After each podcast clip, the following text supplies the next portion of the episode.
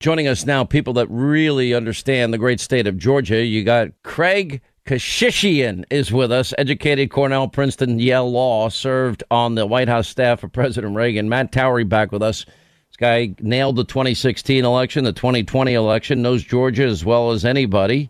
Uh, he along, what's interesting because Trafalgar's Robert Cahaly, same thing. I mean, they're both from Georgia.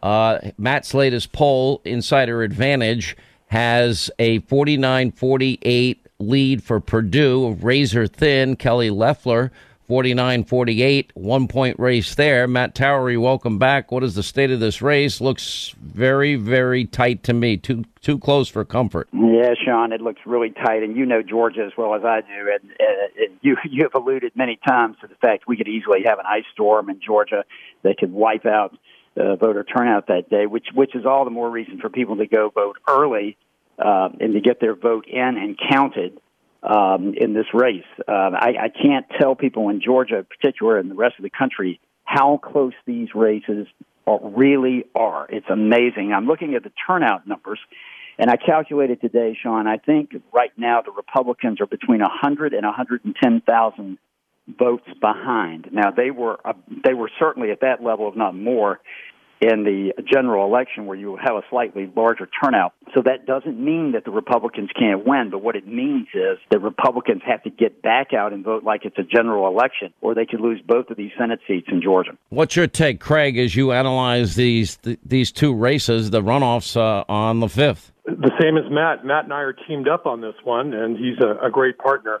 And I will tell you what Matt said is absolutely the case. Georgia Republicans have to vote like they never have before. Their future and the country's future is dependent upon it.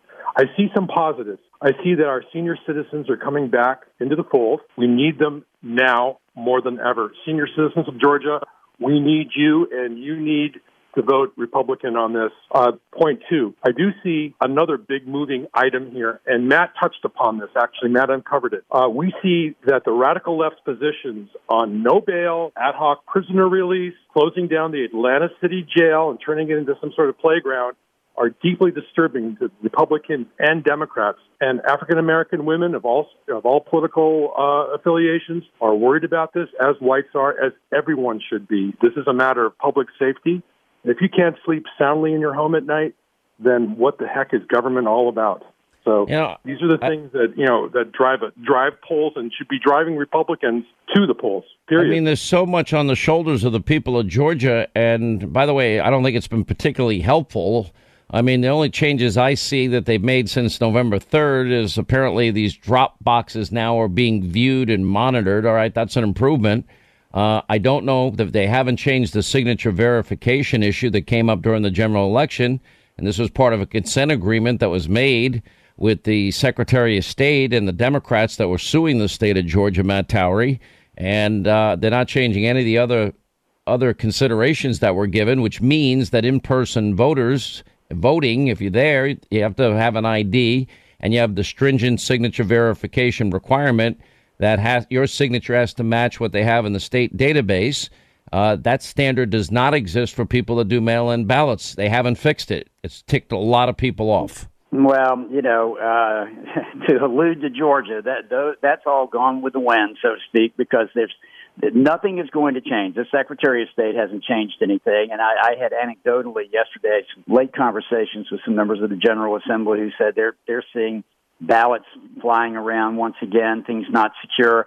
I, I think there's an effort on the part of the GOP, and I want to give some credit to David Shafer, the chairman there. He is he is very smart. He he he like uh, Joe Gruters, who you know Joe. He's the chairman in Florida who really helped deliver the win for for Donald Trump. These are the sort of chairmen that you need, people who are, are savvy and know what they're doing. And I think David's doing the best he can to try to secure the ballots and get people out. But the, the problem is he's a Republican chairman who's very uh, true true to his party, but you've got a Secretary of State who really is is fighting to to instead validate something which can't be validated, and that is that that he did the right thing in signing the consent agreement and creating those drop boxes and allowing to have this disparate treatment of ballots where you don't need an ID if you're mailing in for an absentee ballot, but you need an ID if you're going online or if you're going to appear in person. That none of that makes any sense, and it hasn't really changed.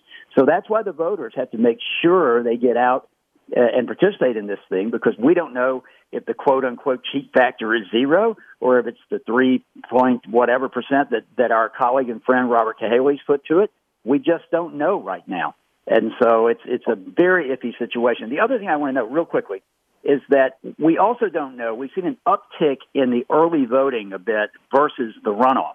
What we don't know is if the Republicans are voting now early vote and there won't be that big a vote on January 5th, or whether we'll still have a lot of the Republican vote on January 5th. All of those are variables that will really change the way uh, these polls might turn out to be reality one way or another. You know, if you like look at the UFOs. Okay, so what are the issues that are resonating the most? I mean, what what issues will get Craig people out uh, and and inspired to vote? I mean, as far as I'm concerned, it's every one of Donald Trump's accomplishments.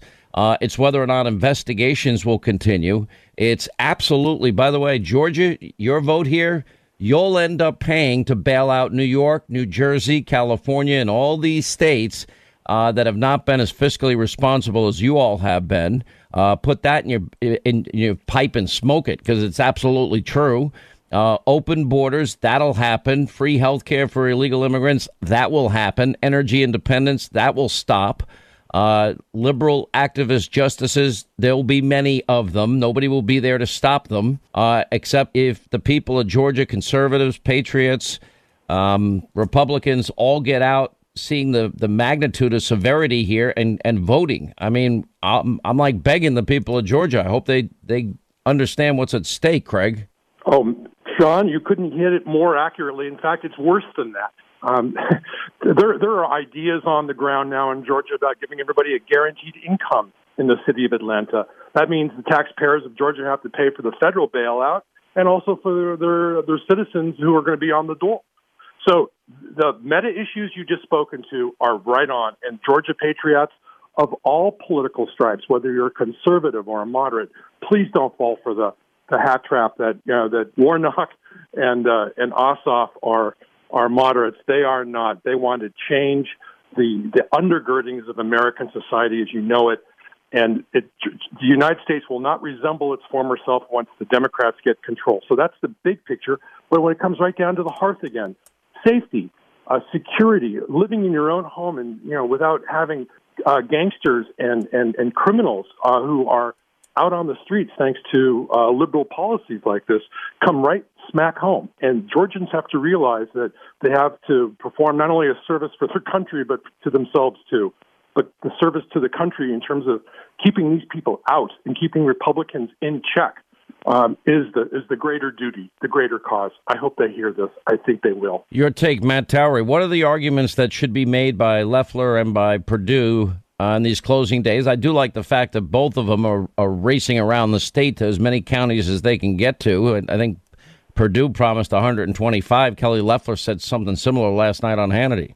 Yeah, I, so I start with the basis that don't run away from Donald Trump. Um, Donald Trump, as I've said many times on this program, is not just politics. He's a religion in Georgia. And in South Georgia, Central Georgia, and North Georgia, if anybody thinks they're going to win without having Donald Trump help draw these people back out to the polls, they don't understand the difference between a regular politician and President Trump. That's number one. Number two, I agree with what Craig's talking about. I think the campaigns in their latter days need to become more localized. We've had a lot of ads running in Georgia that are national uh, in nature. We've got we've had Mitch McConnell on, and we've had all these discussions of socialism and the like. But until you start talking about, hey, they really are shutting down the jail in the city of Atlanta is that really what you want to see happen in your community? Um, they really are talking about universal income, a pilot program in Atlanta. Do you think people are going to be able to afford that along with everything else? The Atlanta Braves, there's a talk about changing the names of the Braves. Uh, now, our, our colleague Robert Cahaly talked about that uh, just the other day. Th- these are issues that actually move people, and I think it, it, when you take them in the totality and you reach out to the various areas where they're affect, there's some then you put meat on the bones of what are just saying someone's a radical and a socialist and sometimes i don't like those terms because people get used to Agreed. those just like they used to get used to the to the term liberal and uh, now nobody Absolutely. nowadays you call somebody a liberal and they just roll their eyes craig Absolutely. Sorry, so Matt, what, you're right. What would you recommend these candidates be talking about? Uh, directed to me. I mean, I, I, I, I, would, I would certainly recommend that they be talking about those sort of issues, but I think Craig could also add to that. Crime, taxes, your, your, your, your business is getting shut down in perpetuity. Remember, see, you're seeing this on the national stage. Mandates, restaurant. I live in California, Sean. Restaurants are dying on the vine. Small business owners are crying in their hands. That's when they come to visit Georgia. If, if you let the Democrats run the show, that's what's going to happen. Is to true authoritarian government from the top down and to impact every small town, every medium sized city in the state, every resident. You don't want that. It comes right down to the quality of your life, and that's what's going to be compromised. That's yeah. what I would be running on. Not to mention yeah. the national issues, but the, the the micro issues that affect your way of life. Higher taxes. Let me uh, tell you about the micro issue that every Georgian needs to know. You'll be bailing out every fiscally irresponsible blue state uh, in this country. You'll also you'll, you'll permit them to change laws in ways you've never dreamed of that will impact every American. I mean, you like Donald Trump? Guess what? They'll harass him into the grave. They'll never stop if they had control of the Senate. That's one. Every accomplishment, they will undo it on day one if they have the power to do it. They need to understand it. All right. Thank you both. Craig, we appreciate it. Matt, thank you. Well, I'm not going to stop talking about it because it's that important. And that is 18 days from now. And that is actually ongoing with in person voting in Georgia. And it is it is so crucial it is so pivotal it is it, the consequences of which are way beyond anything that i think i could really even fully completely explain more than i have and uh, consequences for the president, consequences for the entire country. Um, Raphael Warnock, listen, we have new tape on this guy. I mean, you want to talk about somebody that has been radicalized? It's you know, it's so amazing to me that all of this information exists and these guys think that nobody's going to care. I mean, this is a preview of, of coming attractions. This is this is what life would be like because he will be a rubber stamp for all things radical, democratic, socialist. It is what it is. It just is, you know, reality. And this is radicalism from a guy. You know, they're they're literally. If you want to preserve the president's hard work, if you want to protect the president's family, if you want real investigations into real abuse and power to continue, well, then George is going to be important to you because radicalism awaits. I mean, you, listen to this 2017 sermon. Warnock is is preaching about wanting to dismantle the American empire, to set the captives free, and to preach the year of the Lord's freedom. In other words, I came to dismantle the value system of the empire. But here's the problem the religious folk who should be fighting with me against the empire are in cahoots with the empire. It's religious folk who are trying to steal money from the poor and give it to the rich through this terrible tax bill. There's some jacked up theology coming from American pulpits. And then again, this this is a guy we know about his extremist past, praising Louis Farrakhan, the Nation of Islam, comparing the Israeli Prime Minister Benjamin Netanyahu to George Wallace, repeatedly disparaging law enforcement officers, claiming Americans can't serve both God and the military. Wow. And you got the other extremist, John Ossoff. Well, he now appears to be taking his quids from Congressman Swalwell and from quid pro quo Joe and zero experience Hunter because in a new ad that David Perdue has put out, they're exposing some of Ossoff's troubling ties himself to the Chinese Communist Party. Remember Christine Fang, his girlfriend, he doesn't say a word about the nature of the relationship. Raises money, gets interns in his office. You got to be kidding me. You know, he's on the House Intelligence Committee. Got to be able to trust him. What did he tell her and when? And we have a right to know, not because of any pure interest of any kind. We just need to know if he's compromised. I already think Joe and Hunter are compromised by China and other places. Anyway, listen to the new ad. News reports recently uncovered that John Ossoff's being paid by the communist Chinese government through a media company with ties to a tech giant accused of spying. Unbelievable, but absolutely true. John Ossoff won't hold China accountable. He works for them. Now we're finding out, in spite of denying it, uh, that Raphael Warnock, by the way, defended this guy, Reverend Wright, brought him in as a guest speaker at his church in 2014. Flyer for the event found on Facebook advertised Reverend Jeremiah Wright, guest preacher, Warnock's historic Ebenezer Baptist Church. Campaign spokesman for War- Warnock's uh, rival, Kelly Loeffler, blasted the move. Not only did he praise uh, Reverend Wright, Mr. GD America himself, he thought it was so great he invited him uh, to preach in the pulpit at his church. Pretty amazing. What's the state of this race? Matt Towery He's with uh, Insider Advantage Polling, syndicated columnist John McLaughlin, pollster McLaughlin and Associates. Look, we've been going over this this race. As this new information comes out, I've got to imagine Matt Towery, you're from Georgia. This, this has got to have an impact on people. Well, I think so. I mean, Sean, you're from not from Georgia, but you spent a lot of time there. You know that state better on TV or radio. Um, it's going to be tight. We know that. Uh, I am seeing some signs that things are shifting a little bit in the direction of the Republicans. Some of these demographics, we can watch the turnout on a day by day level. And some of the demographics that they need in order to win are beginning to come into line. So I'm a little more optimistic about the Republican chance. On the Democratic side, though, we've yet to see exactly the degree to which the combination of the way they count votes in Georgia or don't count votes combined with the rather brilliant efforts of Stacey Abrams, how much effect that's going to have. It clearly has had an effect. There's been a long, a, strong turnout early on um, in the early voting and the absentee voting uh, among the African American community, and that's a lot of her work.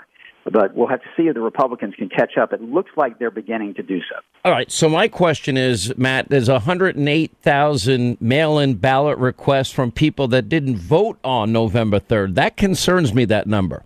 Yeah, and let me uh, address something that's going around the media today. To your point, Sean, there's a discussion about how the Secretary of State in Georgia is now going to have a, a signature check of the of every county in Georgia. That's not really true. Uh, what it is is going to be a sample signature check done by the University of Georgia. I don't expect to see anything out of that that would equal what would have happened if we'd actually had a real life signature audit. So yeah, there's a lot of uh, quest- there are a lot of questions out there related to how these votes are counted, where they're coming from, these absentee ballots, and whether there's going to be any integrity in them this time, because there was a lot of question about the integrity the last time. Your take, John McLaughlin, you're following it closely yourself. That's true, because uh, uh, I'm watching Matt's polls, the Insider of Advantage polls, when, when I, I'd worked for Governor Deal in the past there, I worked for Doug Collins in the past there. They were always spot on, and, and Matt's last polls have a one point lead for both Senator Perdue – and Senator Loeffler. That's way too close, way too tight. And we know from the, the, the November 3rd election that the state secretary of state didn't keep records of the 600,000 votes that were cast in drop boxes that were funded by uh, Mark Zuckerberg and and strategized by uh, uh, uh, Plouffe, who was who was uh, uh, Obama's campaign manager. And it's amazing that the the Secretary of State, without uh, authorization from the legislature, signed a consent decree to allow these drop boxes to exist. Where you know that's the tool for ballot fraud, and the Republicans here are struggling to to keep up with this, and they stole the election from in effect. I'm, I'm told the drop boxes, unlike the November election, are being monitored in real time and they're also being videotaped. That's what I'm told. Is that not true or is that true? Well, if you videotape them and you have no signature verification, you're seeing people go up there, drop 20, 30, 40 ballots into these things. And you don't know where they came from. Well, I don't think are people legally allowed to drop thirty ballots in a drop box? Who's going to? They're they're just going up and dropping. Well, it's going to be on video. Then you you, you make an estimate of how you, you you zoom in. You find out how many they're dropping in the box, and then you render them not legal. I mean, you don't get 30 yeah. votes. Nobody gets 30 votes. Well, well, Sean, you, Sean, just think about how how much video helped us with State Farm Arena. I mean, we actually saw video of all kinds of things going on there.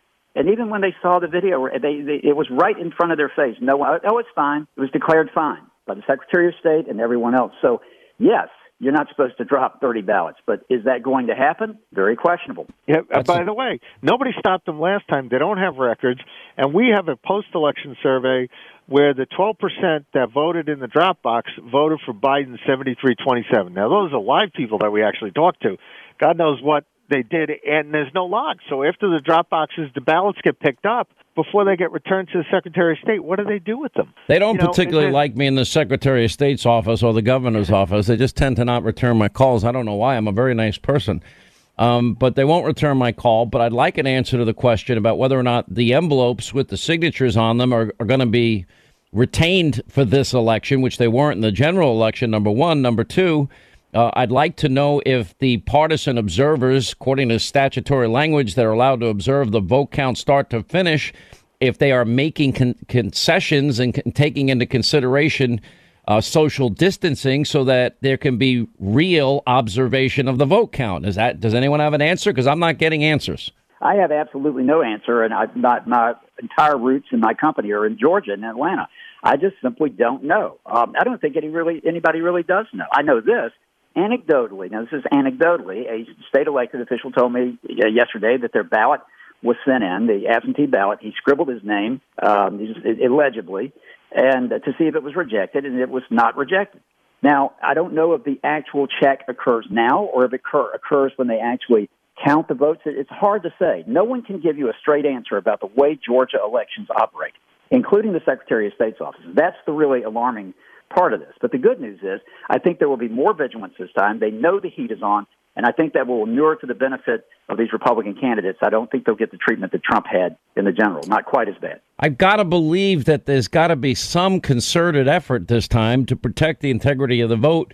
Uh, and that would clu- include voter ID. Now, on mail in ballots, is there any need for voter ID? John McLaughlin. No, there's a need for signature verification. And the voters in Georgia wanted to have a special session for signature verification, 58% to 38%, and Governor Kemp didn't call it. And the country's watching this. We have a poll this week where we said it's on our website, McLaughlinOnline.com. Do you believe there was election and voter fraud in the presidential election between Joe Biden and Donald Trump back in November? And among all voters in the United States, they said 46% yes, only 45% no. So people are seeing this that President Trump, the, I saw the president last week at the White House and and he said, you know, they stole the election. I said, yeah, I said it yesterday on Hannity Radio, and he said, keep keep saying it. And it's like your listeners understand the more evidence that comes out. This is this was a national scandal where the the two the two candidates, Biden and Trump, are separated by 43,000 votes in three states, Arizona, Georgia, and Wisconsin, out of 158 million votes that decided the election 37 electoral votes. So this election easily was stolen, and these drop boxes and the uh, Dominion systems, uh, uh, that, that voting system, are definitely the culprits. And the more evidence that comes out that gets examined, the voters in the United States are seeing that there was fraud in the election, and Georgia needs to stop it right now before uh, January 5th. All right, on pollsters, John McLaughlin, Matt Towery, we continue looking at a very, very two very close runoff races in the great state of Georgia, January 5th. Uh, early voting going on now. Now, I did ask Kelly Loeffler and I did ask David Perdue this week if they felt confident that efforts were being made for poll watchers and lawyers and and chain of, of custody issues and the drop boxes. They they seemed assuring that there were what 4,000 I think Kelly Loeffler told me that they had 4,000 people volunteering to be partisan observers of the vote counting. The only question is are they going to be 6 feet back, 20 feet back, 100 feet back? Are they going to be let in the building or not? Are they going to be kicked out of the building? Are we going to have ballots and suitcases this time and only certain people get to stay after you throw out the media? I mean, I, I, would like to know the answer to these questions before the 5th, but, I, you know, the people of Georgia don't have the luxury to sit it out and wait for the answers, Matt. Sean, to your point, uh, it hasn't been publicized in the newspapers and the like, but I've actually read the letter. Fulton County, the elections board, decided to fire one of the individuals who was actually working uh, as a poll worker, as someone who was helping look over how, how votes were being counted. They let her go after she testified at the Senate hearing that was held uh, that Rudy Giuliani and others testified at uh, just a few weeks ago. She's, she's coming on so the program right in the next hour. Okay, well now you know. So so that tells you they're not letting up. This is going to be hardball all the way to the finish. Yeah, I, I, I, you know, the thing about Democrats is when they get committed to something, they they commit. Republicans, oh, they're just they're so unfocused. And you know, the president sent out a tweet. Republicans need to learn to fight. The one lesson that Republicans should have learned from Donald Trump is that if you make promises, keep them. If you fight for what you said you were going to do, they will reward you with more votes. In other words, talk doesn't get you there. And from, for too many politicians, swamp creatures, John McLaughlin, That's all we get is talk, talk, talk, talk, talk. And and that's why the voters of Georgia need to get out and vote for Loeffler and Perdue, because if we don't get out and and now Matt and I know uh, uh, Robert Cahaly, the other pollsters, they they're putting in a, a fraud factor. We need to overcome that with real people getting out there and voting because there were 5 million votes on November 3rd. There's already 1.1 million votes cast in Georgia, either in mail or early in person so far. And if our Trump voters don't get back out, um, it'll be a terrible thing for the whole country. And we is that about the, the same percentage? I mean, you're not expecting a vote turnout similar to election day, are you? I think it's, it's going to be getting high. stronger, Sean. Yeah, it's you think this is going to be stronger than on election day? No, no, no, not stronger than election day, but it is getting stronger. I thought it was weak to begin with, but now the turnout's beginning to look strong for a U.S. Senate runoff in the wintertime, and that inures to the benefit of the Republicans. So that's that's why when I we started the show, I said I'm beginning to see some indications that cause me to think the Republicans are picking up a little bit. But what we got to watch this: the early voting has to stay strong, and Republicans like to vote on election day. You've alluded to it several times, Sean. What if we have a, a winter storm? What if something happens and they can't get to the polls? So the more people people who go to early voting for the Republicans, the better they do. Waiting till election day is probably not a smart idea. All right, I'm going to let you both go here, Matt Towery and uh, our friend John McLaughlin. And I, I don't know how many ways, times I can say it to the people of Georgia, but your country needs you right now. Uh, even if you're angry and frustrated at local politicians, state officials, it doesn't matter.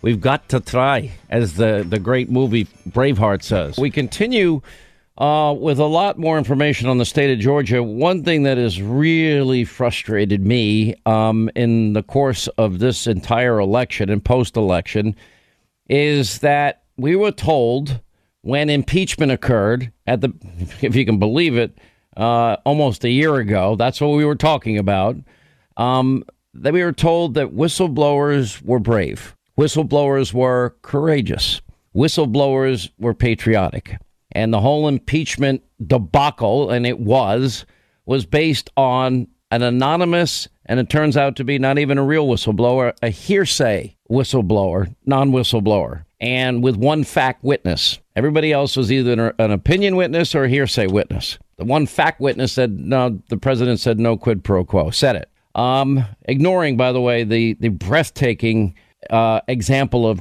of quid pro quo Joe firing the prosecutor and zero experience Hunter, but I don't want to digress. All of these people that have signed affidavits under penalty of perjury, all of these people that have told their stories, notice they're not being called heroes. They're not being called courageous. They're not being called patriotic. They're being ignored by the mob. Hundreds and hundreds and hundreds of them. We have not ignored them. I have found their stories believable, compelling, enlightening, and yeah, they've been courageous in telling these stories. There's even been some blowback for many of them. Bridget Thorne joins us. She is a Georgia precinct manager for AC 13, Johns Creek, and also a poll tech.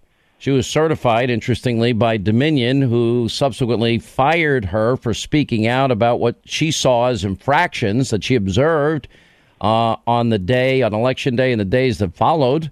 Susie Voyles is also with us. She is the Georgia State Director, National Board of Directors, who also worked on the day of the election, November 3rd. Longtime poll manager in Georgia says she suspected fraud uh, based on what she observed in the hand audit process. We bring back Garland Favorito is with us uh, to discuss the findings that, that he has talked about with us in the past about Dominion and some other things. Now, Susie, uh, you're. I'm going to start with you. You're a longtime poll manager, and you suspect right. that, and you suspect fraud based on things you you saw. Now, did you sign an affidavit? I did sign an affidavit, and um, you know that's under penalty of perjury if you lie on that, right? That's correct. Mm-hmm. Okay, and you t- tell us what you said. You served over two decades. I understand it as a Fulton County poll manager. Tell us. Um, if I can take just one second, our oath actually says, I will use my best endeavors to prevent any fraud, deceit, or abuse in carrying out the same, and the same means the election, and it goes on from there. Um, and I took that oath very seriously. I saw um, issues with a lack of chain of custody throughout, from the Sunday prior throughout the election. Seals were broken, uh, seals were non existent doors with memory cards did not have the proper seals on them. Um, our poll pads were not programmed properly, and that was one thing that bothered me because they they reprogrammed them as they would my Apple computer. But I'll skip forward to where I was recounting.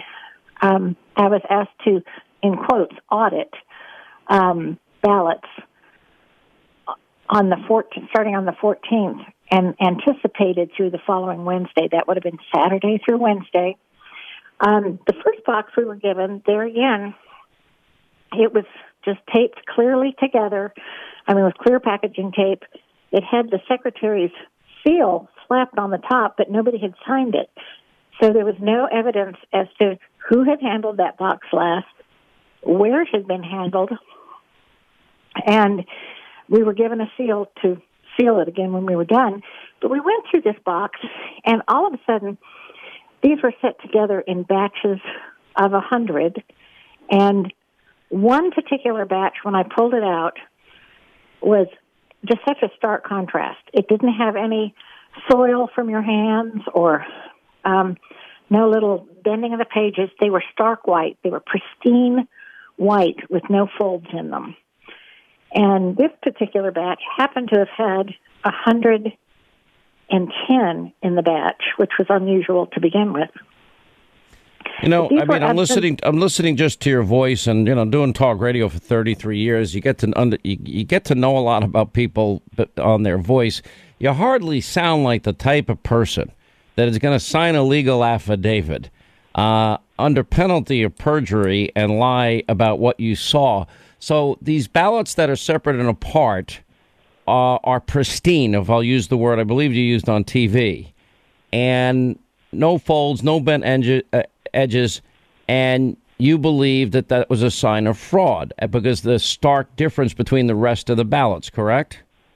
That was the first thing that made me pay attention to this batch. Right. The second the second thing was the way they felt. They just felt differently, and I've been doing this for over 20 years, so you know, you know how things feel.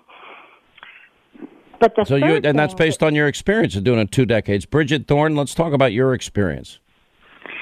Oh gosh, where do I start? Um, you got fired, by the way. I'm sorry to hear that. Have you gotten another job? Yeah. well, I I I was just a temp employee. I'm a precinct manager. I've worked about nine years as a Fulton County precinct manager, and I decided to get certified to be a tech worker um, and be trained by Dominion. And then I got called down to the warehouse um, to work as a, a poll tech. And you know, down there, I just saw things like real ballots from early voting that weren't secure. You know, they just came in by the thousands from State Farm Arena, and just anybody in the warehouse could just open them up, dump them in suitcases. People left them, went to dinner. You know, they were just everywhere. Um, but I was told, you know, don't worry about it. You know, there was no oath, no two people at a scanner uh, they weren't sealed when I left at 10 o'clock at night. They, you know, some of them were still just sitting on the floor in suitcases. The next day, I came back. Is that, that normal morning. in all the years you've been doing this to see ballots in suitcases? Why does that strike me as very suspicious? Well, as a manager, if we open up the ballot box, we have to announce we're opening the ballot box. There has to be two of us there. You know, there's a, a there's box, not a not a suitcase, right? Right, but we put them in a transport suitcase at the end of the night, and we have to seal it, and then we take it to two people have to take it to the check-in center because it can never be left alone by itself. So it was just kind of appalling that there's these people, they and most of them were friends and family of Dominion that were working down there, except for the poll techs and they were just taking ballots and dumping them out everywhere and I don't know. I, I was concerned. I expressed my concern and I was scolded that they've been doing it all week. Don't worry about it. Um, and then I was in charge. My job down there was to print test ballots, and we printed real ballots on real paper. And they would go lost. They would go missing. I could print whatever ballot I wanted to print. And one night, late at night, I found people printing random ballots at the stations. So that was just kind of a concern. Um, and then the day of the election, um, we are given emergency ballots in our precinct. Uh, my precinct got 400 emergency ballots. And these emergency ballots are also absentee provisional emergency ballots. So they can be used for all three purposes. Um, and mine didn't show up for my, my 400. They gave me just cheap sample yellow paper ballots. And when I called the warehouse, they couldn't find them. And they still, to this day, they I don't know where my 400 absentee provisional emergency ballots are. So that was kind of a concern, and I went through the proper channels. Um, I felt my I felt my concerns were bipartisan concerns. I, so before the election and after the election, you know, I I sent emails to Fulton County Elections, never heard back. I contacted the Secretary of State before and after the elections, I never heard back. I called into the State Board of Elections meeting and I was muted after 15 seconds of speaking. The first time they don't care. Let me tell you what it is. Yeah. Isn't that sad? They don't care. Mm. Yeah. The first I hear back is two days ago when they told me I was no longer needed as a precinct manager.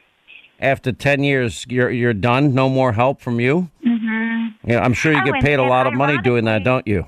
I do. Just yeah, loads. Um, yeah, I yeah. Mean, the, the same person that sent me the letter to tell me I was no longer needed is the same person that prior to the election wanted to know if I'd be interested in instructing other poll workers. Unbelievable. So, all right, as we continue with uh, real whistleblowers, you know, the brave, courageous, patriotic type that the mob has been ignoring.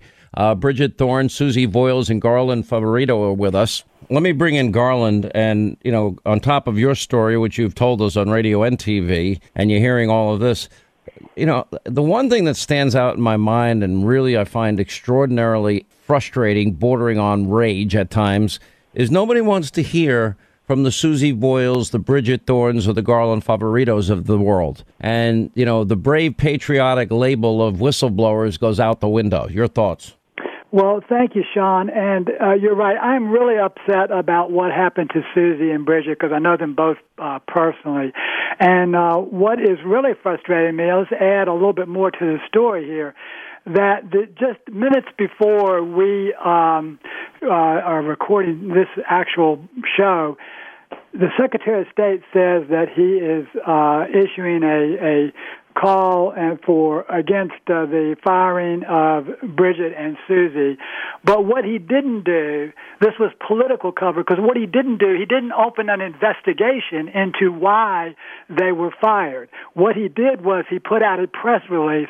So I just want to make sure that it's not just Fulton County, it was bad enough, but the Secretary of State is still continuing to cover up for Fulton County, and that's just totally unacceptable. You know, um, listen, I will tell you that it is it is just an amazing thing as you as you all watch this. Bridget, you get fired. Susie, you've been doing this for decades, and nobody wants to hear from you people. Um, I always thought the American people were the heart and soul of everything that makes the country great. And you're I just trying to tell too. your story. All of you signing these affidavits, and I'm like, nobody. Does, does anybody from the media in Atlanta ask to talk to you besides me? Well, I guess CNN is too far away.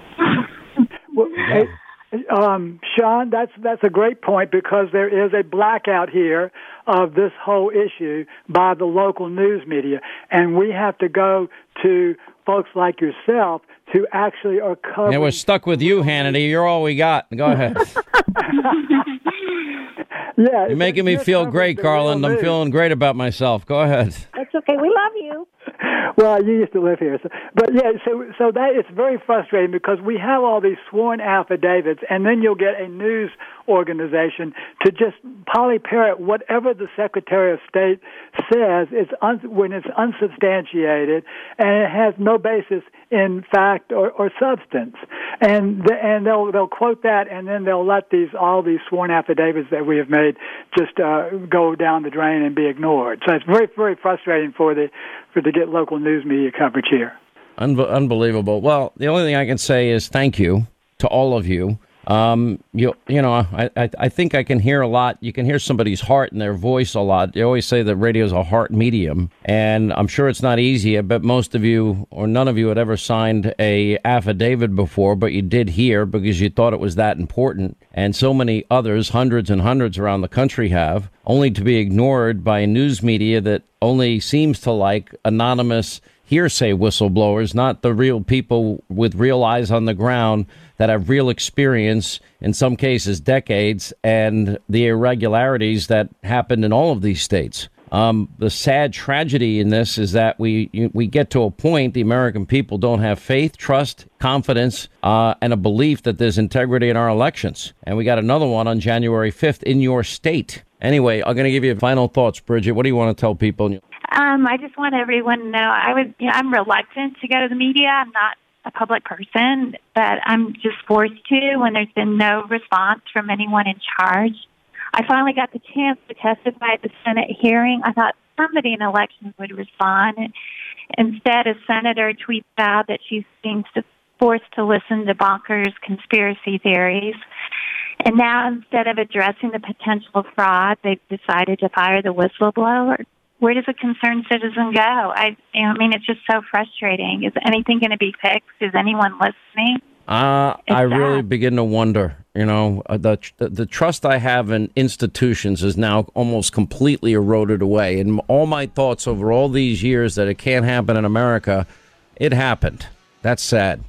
Bridget, thank you. Susie Voyles, thank you. Garland, thank you. We appreciate you telling your story. I know it's a big ask. I know that the country's putting a lot of pressure on Republicans and conservatives and patriots down in Georgia. Um, the only thing I could say is I'm I'm not asking my friends in Georgia to do anything that I myself would not do, and that is put a lot of urgency in the Senate runoff races. Um, and I'm not, uh, in spite of your own local officials, and that, of course, being the governor, lieutenant governor, and that idiotic secretary of state you have. Uh, I understand people's frustration with all that we've learned that went on down in Georgia. I'm not going to go through all of the details. We've been giving it out all week. Underage people voting, people that moved voting, people that never re registered voting, dead people voting. We, we have it all chronicled. But that does not, you know, anger towards Kemp or any of these other Republicans does not help the country. And, and if you support the president, you know, it's been four years of a very, very heavy lift uh, on hard work, dedication, and and just grunt work every day, just grind work every day to, to fight for the changes that he implemented. And all of that hangs in the balance. And it hangs in the balance not only for Georgia, but for the entire country. And so it's a big ask. I understand completely.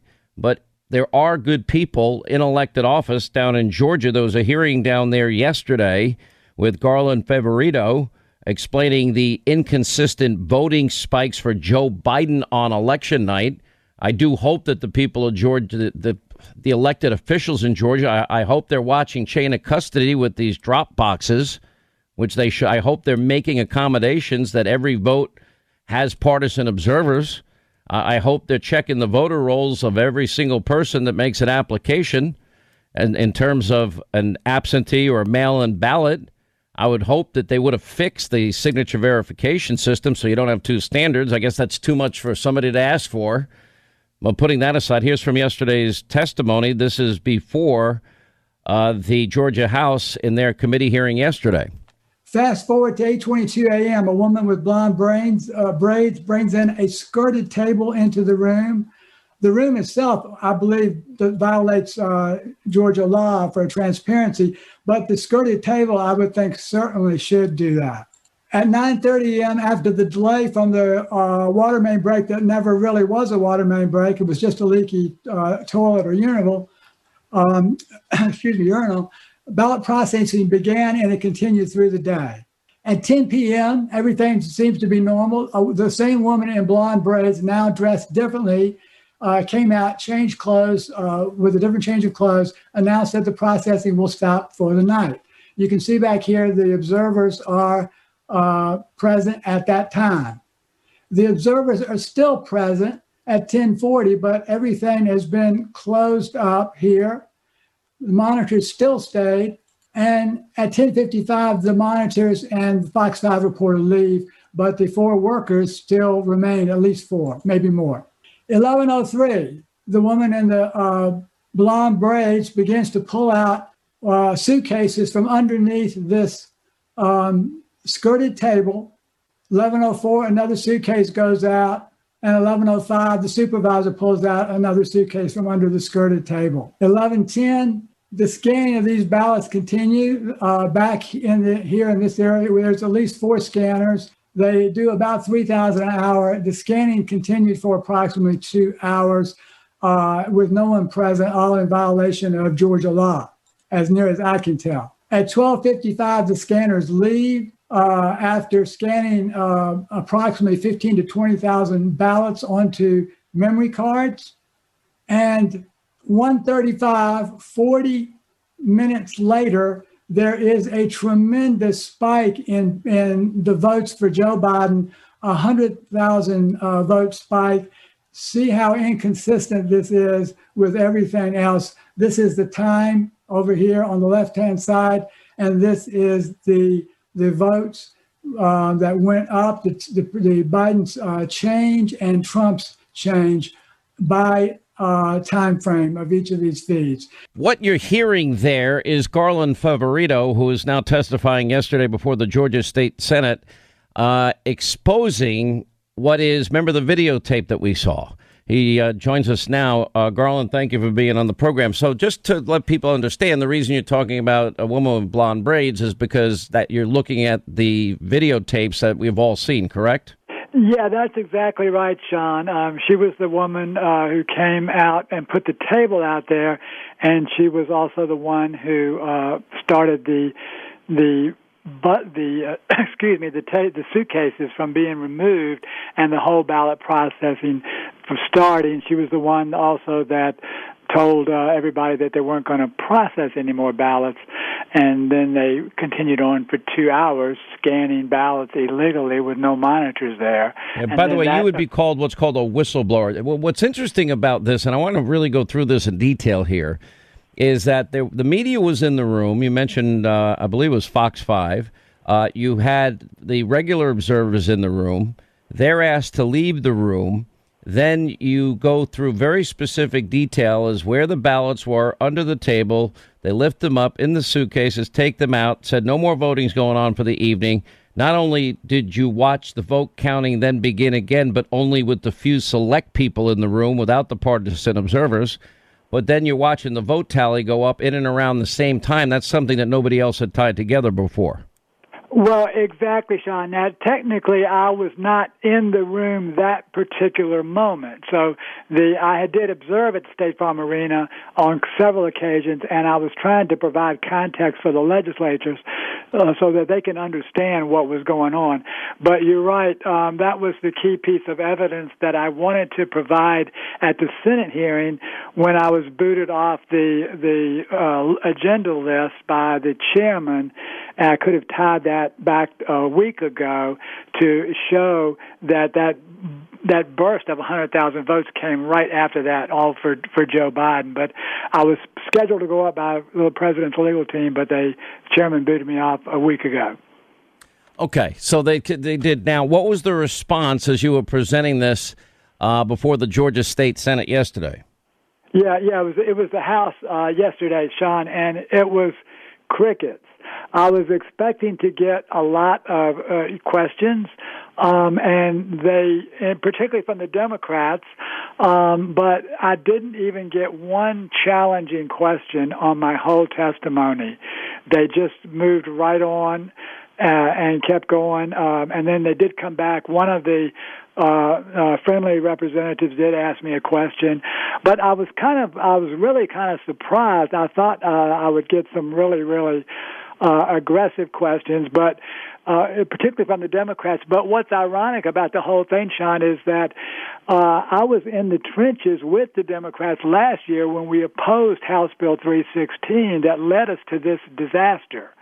That was the Republican establishment last year, and now this year, uh, you know, unfortunately, uh, the system proved to be as bad as what we believed last year. So I guess um, that might have had something to do with why they didn't ask any aggressive questions. But there's just there's no answer. You know, uh, there's just no response to this. It's compelling evidence, and no one can refute it. You know, it's so interesting. that What are you hearing from from fellow conservatives in Georgia, knowing that there's now this disconnect and anger towards the governor, the secretary of state, lieutenant governor, and others, and yet we have the this runoff race. Today's the 11th, and January 5th voting starts in in three days.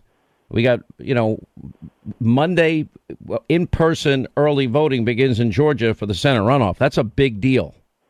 Absolutely, Sean, and it's a great point that you brought up. And there is just tremendous anger down here with the governor um, in light of the compelling evidence that this election was stolen from the president and the governor not calling a special session to uh, to address the electoral votes of the state of Georgia. The Republicans in Georgia are are really really upset and. Um, there there's just a uh, you know in, in addition to that you've got the secretary of state covering up for these these Fulton County operatives who it appear obvious that stole the election. Uh, I, I never would believe that the Secretary of State of Georgia the Republican Secretary of State would allow the Democrats to steal a presidential election. But that is what they're doing right now. They're in tremendous cover up mode. The Republicans are so upset about this um, that, you know, and all the governor has to do is call for the legislative session and resolve this issue at the legislature uh, at the legislature on Monday and award the electoral votes properly uh, because you know the pre- this this this race was stolen, and I told them yesterday the steal is real, and and the president deserves the Georgia electoral votes. You know the the problem is is that I I think for voters now they they've got to bifurcate and compartmentalize this. Because, and this is what I'm trying to get to the heart of here. Do, do Georgia Republicans, conservatives, patriots, do they, I, I'm sure they do understand how impactful these runoff elections are, whether they're they're angry or not. Am I wrong? Uh, listen, I'm not asking them yeah. to do anything I would not do myself. Absolutely and if this was right. me no, and this was my state, right. this was my election, I guarantee you I'd be out there voting. Absolutely right. I mean, uh, all the Republicans want to vote. That's not the issue. What we're concerned is that these same operatives will steal the U.S. Senate race. They're still uh, counting votes in Fulton County. They'll be counting the, the votes again in the U.S. Senate race. And uh, if they can steal the presidential race, they will steal the U.S. Senate races, both of them. And that's the concern right now. And the Secretary of State is allowing them to do it. All right. We really appreciate you updating us, Garland. Thank you. And we're watching very closely. Georgia, it's a big ask. The country needs you. Uh, this transcends anything to do with any locally elected or state elected official. Uh, this is if you care about the president and the hard work and the agenda that he's accomplished, you you got to try. You got to give it your best shot. Um, I'm not asking you to do anything I wouldn't do. I would vote and I would do it enthusiastically, and it begins Monday. Pretty scary. Scary times really all around. Uh, let's say hi to Mike is in North Carolina. What's up, Mike? How are you? Glad you called. Sean, yeah, hey, since Election Day, I've been in Georgia uh, five days as a Republican volunteer. And I, I'm here to tell you, you know, Garland stole some of my thunder, but uh, it's a jump ball down there. I can tell you from being on the ground, uh, there is the, the, the voters are disheartened. They're, honestly, there's some apathy. And I think it's going to require all hands on deck the next three weeks to get the results that, that Republicans and conservatives want to see in Georgia. It's going to be razor close. And I just think you know, we have to make them understand that every Georgia voter is equivalent to 50 to 100 Americans. They have to understand that. And uh, I'm not sure that message is getting And through. as you're, as you're talking to people on the ground, some people are feeling apathetic. When you talk to them, can you convince them? Sean, people like you and I, we're so connected to it. We live it. We sleep, drink, and eat this stuff. But no, I know, and not everybody does, which means that you and I are losers. I accept that I'm a loser. I'm not calling you one. I, I'll speak for myself. Yeah, but in this COVID environment, people that, like Garland just said, they feel like fraud enabled Biden to win Georgia, and they lack confidence in the state's ability to secure this runoff. And if you even lose three to five percent of people because of that, that can be the difference. And there, there is. They're disheartened. Madison Cawthorn in North Carolina just wrote a great message out about how he understands why Georgia voters would be disheartened. He's right. He's got it. We've got three weeks to change that attitude. Listen, I, I, am sympathizing with the people. I'm uh, I am more angry and frustrated at these re- so-called Republican elected officials in Georgia than I am at anybody else because they they, you know, and I'll tell you what it really is rooted in. They don't want to have to admit they were wrong. They don't want to have to admit they screwed up. They don't want to admit the consent decree uh, was not constitutional. They just want to hide. What they haven't figured out yet is they're never going to be elected again. But that's separate and apart from what's happening in, in less than a month now. Three weeks. It's ridiculous. Uh, anyway, appreciate it, Mike. Thanks for all you're doing down there. And we're, we're begging the people of Georgia to please help us. Help the country, please. We need you.